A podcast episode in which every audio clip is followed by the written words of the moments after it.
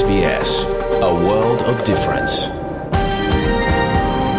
You're with NITV Radio, on mobile, online, and on radio.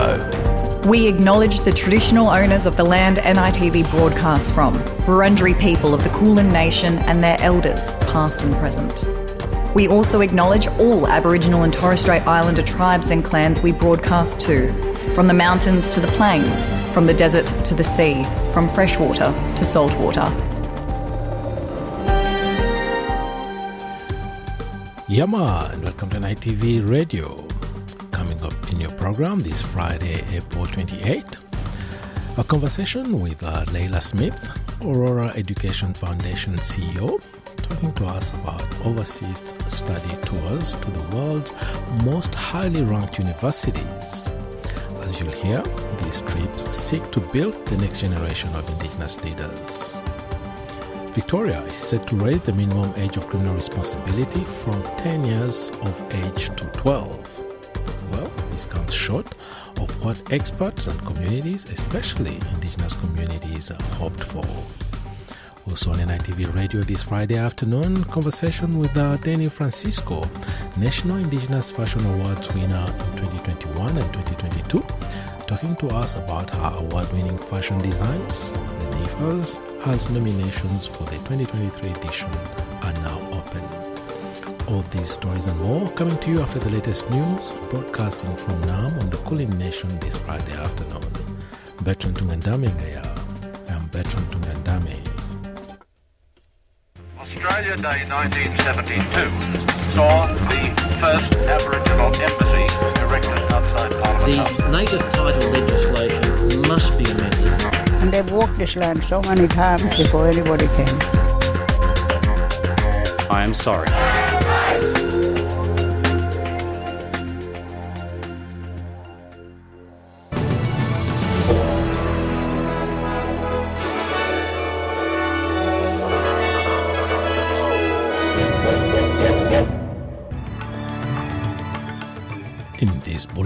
Bulletin, pamphlets on voice referendum to be translated in a record number of uh, languages. Prime Minister Anthony Albanese to meet with state and territory leaders today. And evacuation of foreign nationals from Sudan continues as ceasefire is prolonged.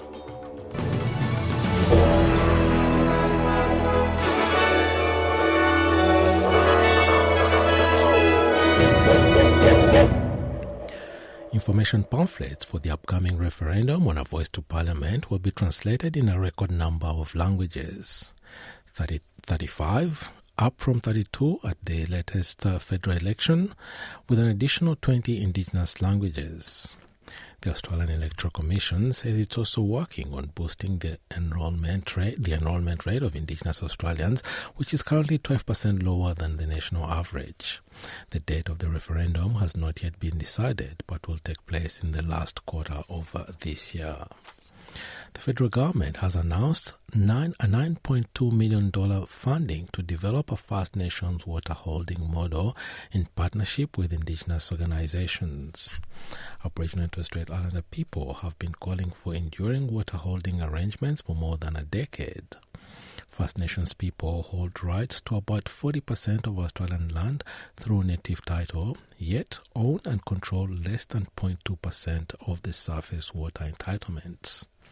Native title recognizes that indigenous people have their own systems of law and customs by which they have rights to land and waters, and that these systems have endured beyond colonization.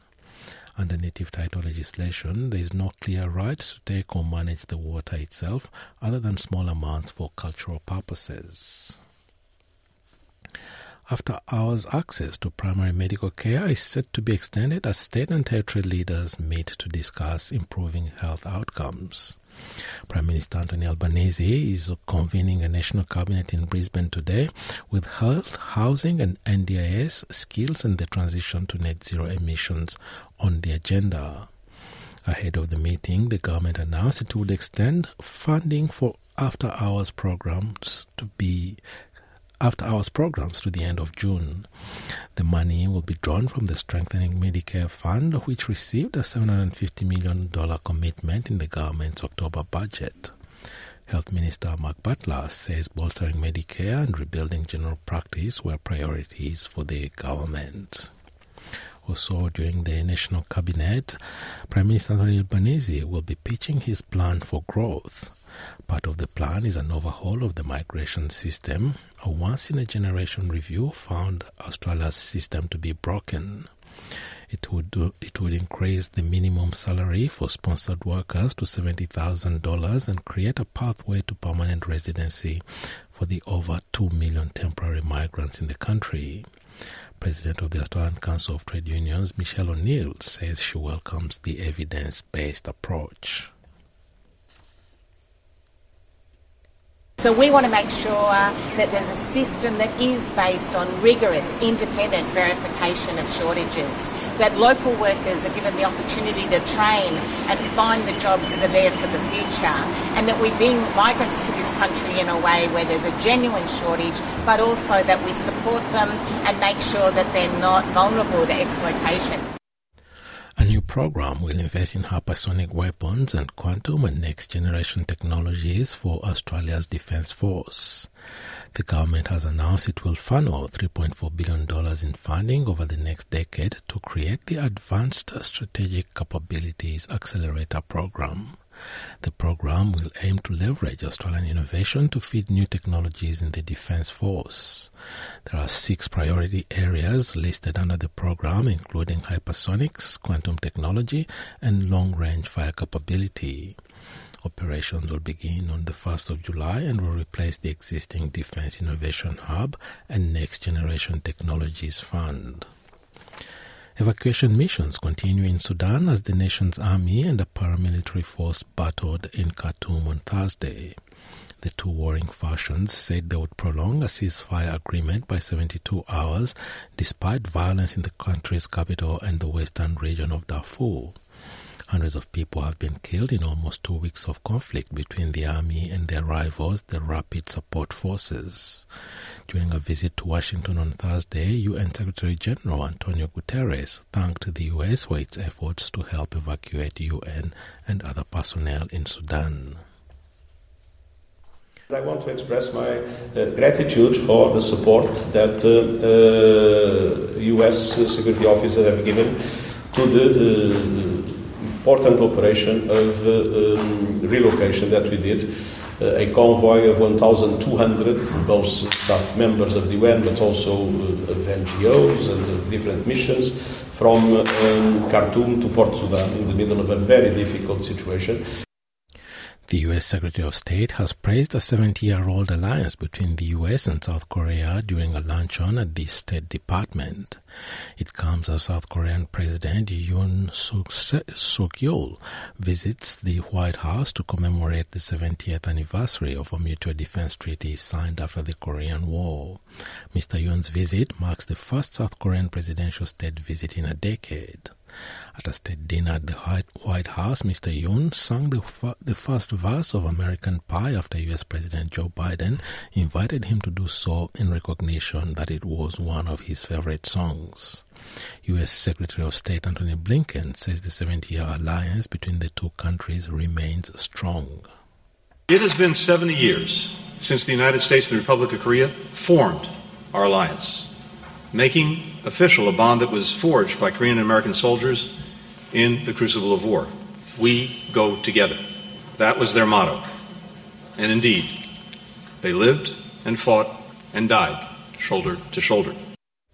Former US President Donald Trump has declared he will seek re election in his first public reaction to current US President Joe Biden's campaign launch. The speech comes two days after Mr. Biden kicked off his own re election campaign, presenting himself in the same way as he did in 2020 as a buttress against, against Trump's Make America Great Again campaign. Speaking at a campaign event in Manchester, Mr. Trump announced he will challenge Mr. Biden at the 2024 presidential election. The choice in this election is now between strength and weakness, between success or failure, between safety or anarchy, between peace or conflict and prosperity or catastrophe. We are living in a catastrophe. NATO's chief NATO's chief says NATO allies and partner countries have delivered more than 98% of promised combat vehicles to Ukraine during Russia's invasion. Secretary General Jens Stoltenberg says Ukraine has received more than 1,550 armored vehicles, 230 tanks, plus what he says has been vast amounts of ammunition, equipment, and training for nine new brigades. More than 30,000 troops are estimated to make up the new brigades. The military alliance's chief says his assistance will put Ukraine in what he calls a strong position to continue retaking occupied territory. And to sport in rugby league, the North Queensland's Cowboys NRL season of war continues after a 44 6 loss to the Cronulla Sharks. After reaching last year's preliminary final, the Cowboys are struggling to replicate the performance in 2023.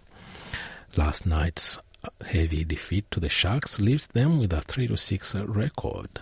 North Queensland's coach Todd Payten says the match was far from rugby league standards. Spent a lot of time at our own end for that first 30 minutes. I thought we got it back into a bit of an arm wrestle there. Got a try just before half time, but then uh, conceding one quickly after half time and two blokes in the sin bin has just become too difficult. And now having a look at the weather around the country this Friday. Broome, sunny 34. Perth, sunny 21. Adelaide, showers 19. Melbourne, showers developing 22. Hobart, a shower 220. Albury, Wodonga, cloudy 20. Canberra, similar conditions 22. Wollongong, sunny 26. Sydney, much the same 26. Newcastle, sunny day 27. Brisbane, a shower 225. Townsville, partly cloudy 28. Cairns, mostly sunny 29. Alice Springs, cloudy 27, Darwin, similar conditions and a top of 35, and the Torres Strait Islands, a sunny day ahead and a top of 30 degrees. And that is NITV Radio News.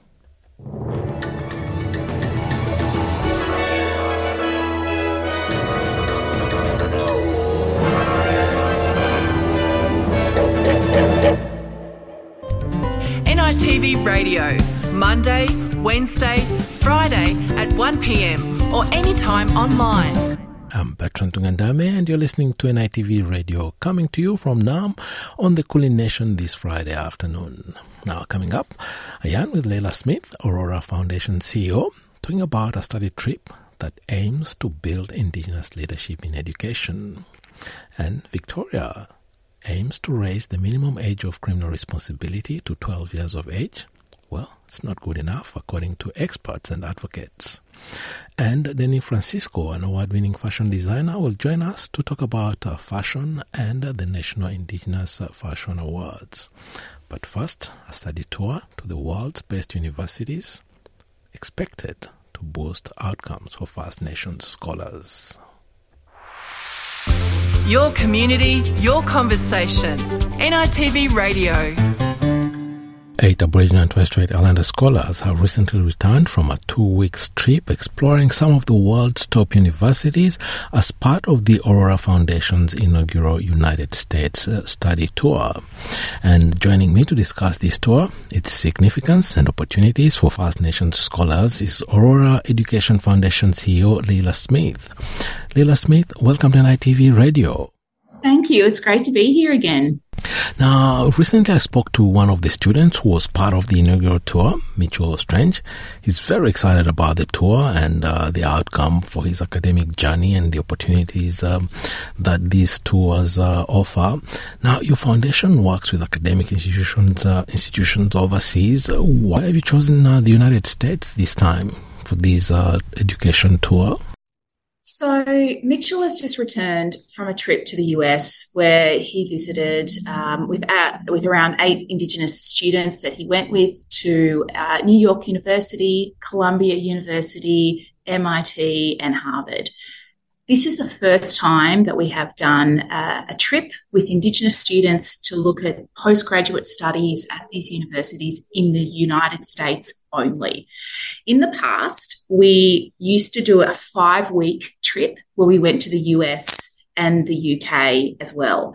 Um, that's a lot of time away. It's a lot of time away from home, from caring responsibilities, from work. And from uni if you're studying as well.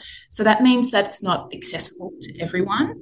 Um, it also means that you can't spend a lot of time there. It's a flying trip, five weeks in multiple countries. It's very intense. Um, and I can say that as somebody who did do that about 10 years ago. I went on the study tour when it was a five week tour of two countries. We decided to split it and do the US only. And the reason why we did that was because over COVID, we had a lot of time to work with students to really think about what do you want? Why are you sure it's the US? Where in the US? Why do you want to study? And that it meant we could say, these, these eight students, they are very certain that the US is for them. The other reason why I think the US is really interesting, we want to do something really special where we don't just look at the Western Ivy Leagues in the US, elite US universities in a Western sense, but we want to start looking at the Indigenous Ivy Leagues as well. So this was a bit of a tester for us. We want to now grow the study tour in the United States to not just include the Harvards and the NYUs, but universities that have the best Indigenous programming in the United States so students can see both worlds. So this was a bit of an entree into that. Now, talking to Mitchell, we explored some of the programs available. Besides just providing excellent academic programs, uh, cultural safety is also an area that's fundamental. Absolutely. Can you imagine? You know, we talk about First Nations networks with Australia and communities outside Australia. But what if we were to do that at the student level? Across all disciplines, all areas of study, and we start having pathways across universities that have excellent Indigenous teaching, excellent Indigenous curriculum and learning, and connecting with other First Nations students, and then having careers that that kind of build on those networks, whether they be businesses or research or government links. I just think you know starting earlier uh, within education is is really exciting to start those international pathways. Yeah. Again, uh, the only uh, alumni I've spoken to, Mitchell. He's very passionate about engineering and technology. We spoke about research and some cutting edge communication um, uh, technologies. His interest is obviously in hard science. Uh, Aurora Foundation uh, study tours open to other areas of academia other than STEM? This is what I love about the study tour. Every single discipline, every area is on the table. Um, we are about hearing from the students about what they want to do and then backing them. And we work with them very closely and we spend a lot of time when we are traveling with them um, to sit down and say with them, what is it that you really want to do? How can we get you there? And let's have a conversation about that. Let's connect you with an alumni, uh, you know, another Indigenous student that's been there. Let's connect you with a current student. Let's connect you with an academic person from the university. And um, so wherever the students want to go in whatever discipline, we'll be there. So the tours lead to studies in all disciplines. I also gather that applications are now open for the next batch of scholars. What's the process they should be uh, following now? It's open right now. You're right. This is the first time that applications have been opened to um, in to, to, to an outside audience in around three years since COVID if you if anyone is listening and you have been thinking about doing postgraduate study, that might be a master's, that might be a PhD. Maybe um, you've been out of university for a while and you're in the workforce and you're thinking about what's next. This tour will take you to these university campuses where you can meet people doing things that you might want to do. Not only that, it will set you up for um, for success in your application.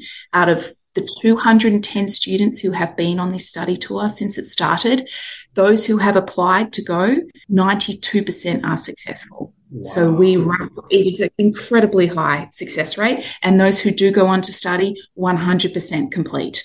So this is about showing students that if you want this, we will show you how to get there.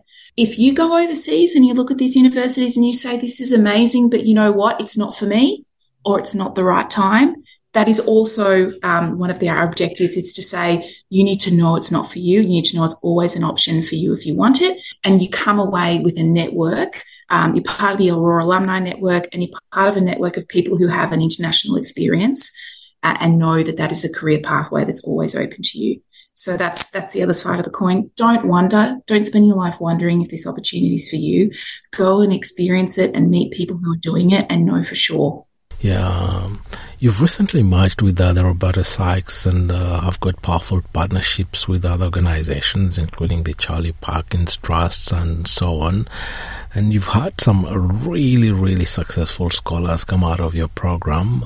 Can you share with us uh, some successful stories? Uh, of course, besides yourself, because you're one of the alumni. alumni the of this is, program there are doing very every well. single but- student is an is an exceptional example. There are students who have gone on the study tour. They're there because they think, I think maybe I might be interested in this, but I'm not sure if I can do it. When they go over there and they experience those courses, we had um, uh, students who went over to the UK last year. I can use some recent ex- examples, and sometimes there are so many messages that tell us that as Aboriginal people, we don't belong in elite institutions. But then when students go there and they, they meet people and they say, you're the right fit for us, they are so excited and they say, this is what I needed to hear. I needed to feel that I belonged. I needed to hear them to say, you would be an asset to our course. And they apply and are successful. And we are looking at those applications right now. We have uh, Roberta Sykes scholarship interviews this week for the next batch of those students who went to the UK. There are a number of them who are now applying. So they have put in an application to study at the end of this year. This is how quickly things can turn around in a year from going to a university to being applying to study to go over there. There are so many amazing stories of different people I could point to. There is there's um, young people, there's older people, there's um, people who've gone straight from university, like Beck Butel and Ian Ethan Taylor, who are over in Oxford right now studying Indigenous scholars. There are students who've who've gone and had a career and they've worked for a while and they said, actually, I want to go and do a master's or I want to do a PhD. And then they've gone and applied. People like Malcolm Connolly, who's just returned from Cambridge, Nina Cass, who had um, who had a, a, newborn baby in her Charlie Perkins um, interview. She'd she'd had the baby a, a week or two beforehand. And um, held the baby in her arms while she did her Charlie Perkins interview, and is now in the final year of her PhD at Cambridge. There's mothers, there's fathers, there's people who um, um, who've had kids very young there is an example for everyone out there. Go and have a look at our website, at our alumni on the alumni page, and you will find somebody who is like you. And that's what I love about it. There is the success stories are as varied as the interests that we have as Indigenous people. Now, applications are now open, as we said. What are the deadlines so people have the opportunity to put their um, applications together and uh, don't miss out? Applications for the Aurora study tool close on the 1st of May. In saying that, if you are interested in applying, please go to the Aurora website, contact the team, and tell them that you are keen. We will work with everyone who is interested to help get applications together. Um, there's a lot of different parts to an application. There's references that you need. There's uh, personal statements that you need to write. There's uh, confirmations of Aboriginality to to to, um, to, to dig out. They're often in the shoebox in the back of a wardrobe somewhere. Yeah. Um, there's a there is some administrative work. It is not something that you can do the day before. It takes time and thought. And if I can give one tip to, to people who are thinking about applying, it is explain where you want to get to clearly, and that is okay if plans change, where you want to be, and how studying overseas will help you get there, and why this course, why this trip will help you decide the right course for you. That sounds easy, but that requires a bit of thought to go, what is it that I want to go overseas for? What am I, where are my plans? How will that fit with that? And that takes some thought. And also, get the most critical person that you know in your life to proofread it. Yeah, I'd have to say that uh, all applications can be tricky, time consuming, and there are many bumps along the way. So uh, we'll strive to put this conversation out there as soon as possible so people don't miss out. And talk to us. There are people who've had those experiences before, and we, we might have some tips to help people work through it as well. Leila Smith, CEO of Aurora Education Foundation, thank you very much for taking the time to talk to us today. It was lovely. Thanks for your time. Thanks for the conversation. visit sbs.com.au slash NITV radio. Welcome back. Now, as you heard in the news, the Victorian government has announced it plans to lift the age of uh, criminal responsibility from 10 to 12 years of age from uh, next year. And uh, as you'll hear in our next story, experts and advocates, mainly First Nations advocates, advocates say that's not good enough. But before we hear that story, first a song Song of Freedom by Fred Ryan and uh, the Freedom Collective. Uh, Freedom Collective is a group that seeks to raise awareness about Indigenous representation in the prison system, especially Indigenous uh, youth incarceration. Join the conversation on radio, online, and mobile. You're with NITV Radio. The Victorian government plans to raise the age of criminal responsibility from 10 to 12 uh, years of age, and before lifting it to 14 by 2027. Youth advocates have expressed disappointment, saying changes should changes should be immediate and not in stages to stop children suffering in detention. Claire Slattery reports. The Victorian Government has announced it plans to lift the age of criminal responsibility from 10 to 12 from next year. The state's Attorney General, Jaclyn Symes, says it's a progressive reform that she's proud to deliver. Raising the age to 12 is a measured, sensible approach based on evidence. We know that children um, in this cohort of this young age do not fully appreciate that their behaviour is criminal do not fully appreciate the consequences of their actions, and indeed, it's very often, if not always, a feature of an underlying cause such as trauma, poverty, disability. Factors that can be dealt with and should be dealt with more appropriately through other measures, not the criminal justice system. The government will then work towards raising the age again to 14 within four years. We want to do this by 2027. We will have further ongoing detailed work about getting those settings right. We want to make sure that no young person falls through the cracks. We want to make sure that the systems, the services, and the family support is in place to coincide with raising the age to 14. Advocates have long been pushing for the age of criminal responsibility to be lifted to 14 years old. The issue has been the subject of the national Raise the Age campaign, which argues Australia is grossly out of step with international standards. Currently, children as young as 10 can be arrested, remanded, and jailed in juvenile detention if charged or found guilty of a crime. The United Nations, child welfare groups, medical experts, human rights lawyers, and Indigenous advocates say the minimum benchmark should be no lower than 14. Now, many of them are expressing disappointment at Victoria's decision to take a staggered approach. Chief Executive of the Victorian Youth Affairs Council is Catherine Ellis. We're very disappointed that the bold move wasn't made to move straight to 14. It's such an important issue to not have children caught up in the justice system. All the evidence shows that it actually does them more damage. And so many of these young people, these children, are actually coming from a place of trauma and damage already. The system's already failed them, and then we're putting them in situations that only make things worse. Aboriginal advocates say the criminal justice system will continue to harm vulnerable children. First Peoples Assembly co chair Auntie Geraldine Atkinson questions the government's argument that it wants to test the age of 12 before going further. I don't think that it needs to be tested.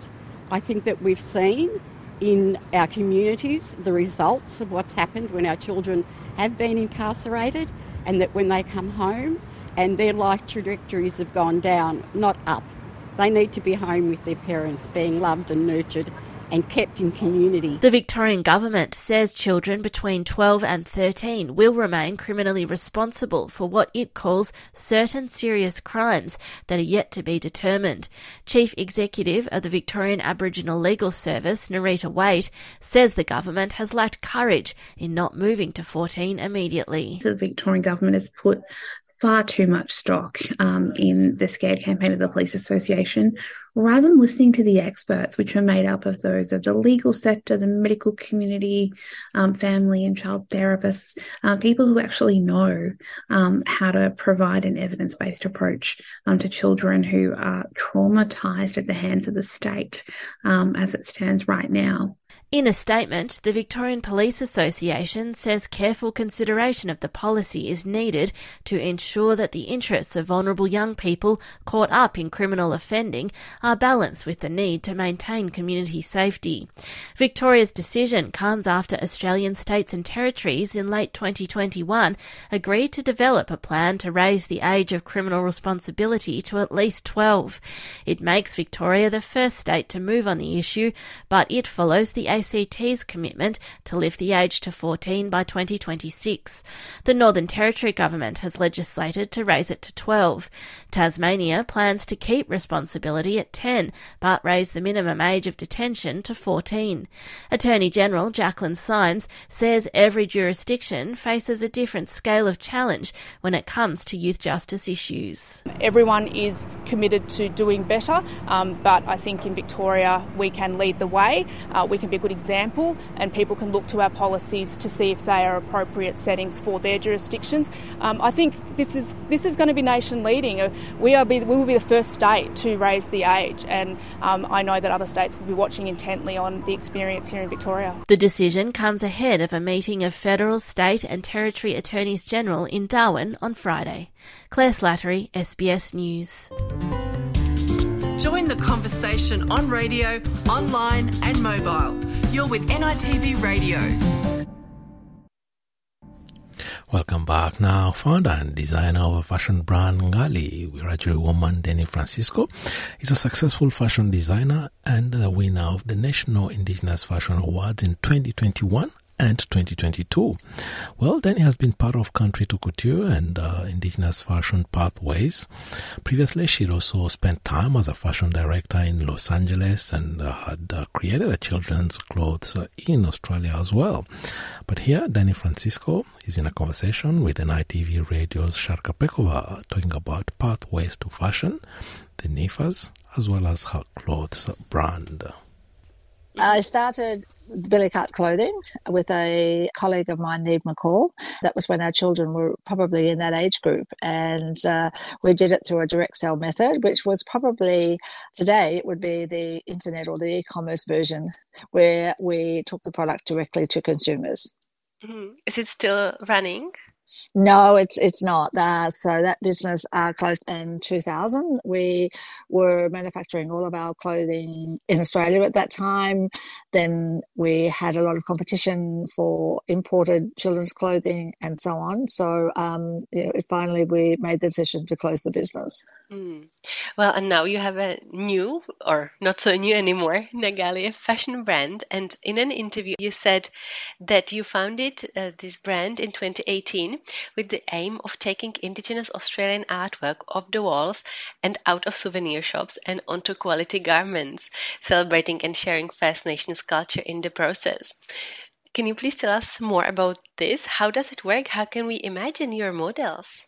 So exactly that. I mean, we we have a, um, so many talented First Nations um, creatives and artists uh, scattered throughout the country, and one of the things that I was aware of is that you know sometimes um, so many people don't get to see that incredible artwork either because they're in very remote areas or um, they need to turn up to art galleries and so on. So I was actually thinking, what would it be like if we were able to translate those artworks, not for to be exact exactly the same as the artwork, but a translation of the artwork that then could be put onto uh, fabric prints and then um, made into uh, high quality garments, as you say. So that way that we could give more reach uh, for our First Nations artists, uh, but also to as a way of celebrating culture and and country, and supporting the artists communities, and and then I guess you know also to with supporting our children's education, which is part of what we do through our our sales avenue. Mm-hmm, mm-hmm. And who is this fashion for? Where can we uh, see? Who can wear it? yes, well, who can, who can wear it? Look, it, it's really designed to be what we call it to be ageless, um, trendless, and timeless. So, what do we mean by that? Is that we started thinking that it would be appeal to an audience of, um, say, you know, 30 to 50. It seems like it's more now with the history of our sales and how that happens, it's more 25 through to 75 because the silhouettes are very simple in, in construct because it's the artwork that is the hero. And then we don't design for a particular season in terms of it doesn't stop and then start. So you don't stop one collection and start a completely uh, new one. So that's why we say that it's actually seasonless. So that um, it's like having the product that we do is it's kind of on a journey and then it's not really connected to trends, you know, like trends that actually start and then they get sort of in inverted commas out of fashion. So we don't work that way. We just work at having really amazing garments with incredible prints that are really comfortable to wear that you can just about wear anywhere at any time of the year, depending on how you layer them up and how you create the looks yourself around the products that you have. Mm-hmm. And how did you get into fashion into, in the first place? Look, it's, it's an interesting question. I'm not really quite sure. I think that I've, I've sort of like always had um, an interest in things, you know, creative things. And I guess that fashion is a way of being able to play with that. You know, when you're younger, too, you, it's not that difficult to access knitting yarns, you know, to, to knit sweaters or fabrics that you could play around with to create something um, that hadn't existed before. So I think that I really got into it by simply just playing with materials, I guess. Hmm. And what is your inspiration I think as a First Nations person, we get a lot of inspiration from country, being out on, on country into big, wide open spaces. Um, and there's a, you know, is a beautiful connection that comes from that. And it feels like there's a lot of room for creativity to come to the surface there. And then also to, of course, being really uh, inspired by the artworks and the creativity uh, that exists within you know our culture and and all of the the different types I guess of um, of creatives that do things in different ways whether or not it's people that um, uh, that are doing paintings or making accessories or weaving or dyeing. So all of those sort of elements that make up fashion in one way or another are all inspirational Hmm. Were there or what were your challenges when you got into the fashion world?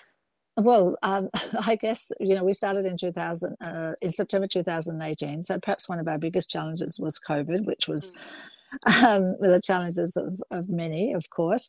Um, but I, I, think it's I think as a small business owner, the challenges come with having the resources that you need. So the the human resources that you need to sort of like help you to bring your vision to to reality because human resources or people that you bring on into your business you know it costs money to do that so it's it's really um, you know being able to manage that financial the financial elements of a startup mm. You won the National Indigenous Fashion Awards in 21 and 22. What did that mean for you personally and for your business as well? Yeah, look, it's a really interesting question because winning the award had me feel a little uncomfortable. I, I don't think that we do anything on our own. Um, I think that everything that we do is done in one way or another collectively. You know, whether you get inspiration from somebody else or whether you're translating somebody else's artworks, um, whether you're having sort of like discussions that emanate into something that you end up creating by the way of the garments or collections. So it was it was something that I really kind of like had to sit in, and it wasn't until I spoke to Lindsay Malay, who was the artist that we were collaborating with, or that we still collaborate with, and and he was super excited about that too. That I was able to see it through his through his eyes as well. That this was another way for his artwork and his creativity to be to be recognised, and that actually had me feel a lot more comfortable about winning the award. And it was equally the same, but heightened um, when we won it for the second year. Hmm. That's so beautiful. Well, I, I, guess this kind of answers my second question. Why do you think you won? Like, obviously, you were the best, but you know, what do you think in your work that ma- made it stand up? Look, I, you know, I don't know that I was the best, and that was why I I, I won it. I don't think so. Um, like we didn't nominate ourselves um, for either of those awards. It doesn't feel that comfortable to do so. So I don't know who it was that nominated us. I don't know how many people nominated us. Um, I and I don't and, and I don't know how many people didn't get nominated you know, in terms of um, there may have been other people out there like me who didn't feel comfortable to nominate themselves, and then maybe other people, you know, didn't think to nominate them. So, uh, because I think that there's so much creativity in our space that I, I think that the award, you know, maybe it could have been won by anybody. Um, I don't know. I, you can tell that I'm actually not that comfortable in um, and winning awards. that's so that's so nice. And what what are your plans for your future? Where can we see your models next? Um, so right now we've just come uh, off the back of Melbourne Fashion Festival where we, we launched our autumn winter range. But next month we we do have Australian Fashion Week and we have a solo runway. We've been offered a solo runway in that um, in that fashion week, which is actually um, uh, pretty extraordinary. It's exciting, um, but terrifying perhaps at the same time. But what it does do is it gives us the opportunity that if we're putting Ngali product clothing on the runway, then, you know, it gives us also to the opportunity to bring in a number of our other creatives who are doing incredible things around accessories and jewelry and, and so on that um, really add um, a special uniqueness to what we're able to show on the runway. But it's also to something that we can share with more of our creatives, which is really what makes it more meaningful. Hmm. Listening to you, I'm wondering what's your favorite part of the creative process? It's definitely working with the artworks, the translation of the artworks, needing to do that in a really respectful way, um, envisioning how it might be translated, envisioning what it will look like on the garments themselves, because you get surprises in that. You get these little surprises that come up when you go and go, "Oh, that looks amazing! Oh, I didn't think of it, or didn't see it like that." Yeah, so it's so it's fun, it's inspiring, and um, yeah, it's a really kind of enjoyable process to sit in. Mm-hmm. Can we buy your things in shops, or how does that work with with garments like this? Yeah, so we're still you know, basically an e-commerce brand. We did have a temporary uh, store at the international section of the airport in Melbourne for a, a little while, and we do have some product in David Jones in Sydney. But I guess people do come into our studio in the Docklands in Melbourne uh, to see our product. We don't have a store presence as as such, and you know maybe one day we will. Well, Denni, thank you so much for taking your time to talk to us on NITV Radio. That's a pleasure. And that was uh, Denni Francisco, fashion designer and founder of uh, Ngali fashion brand. We are Wiradjuri Mandeni Francisco is also the winner of the National Indigenous Fashion Awards in 2021 and 2022. And uh, she was here in conversation with NITV Radio's uh, Sharka Pekova. Join NITV Radio on Facebook.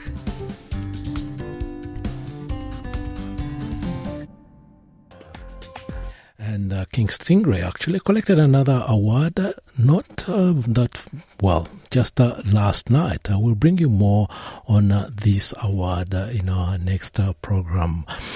So this brings us to the end of today's program. I am Bertrand Tungandame, thanking you for your company this Friday afternoon. Till next time, bye for now. Yalu.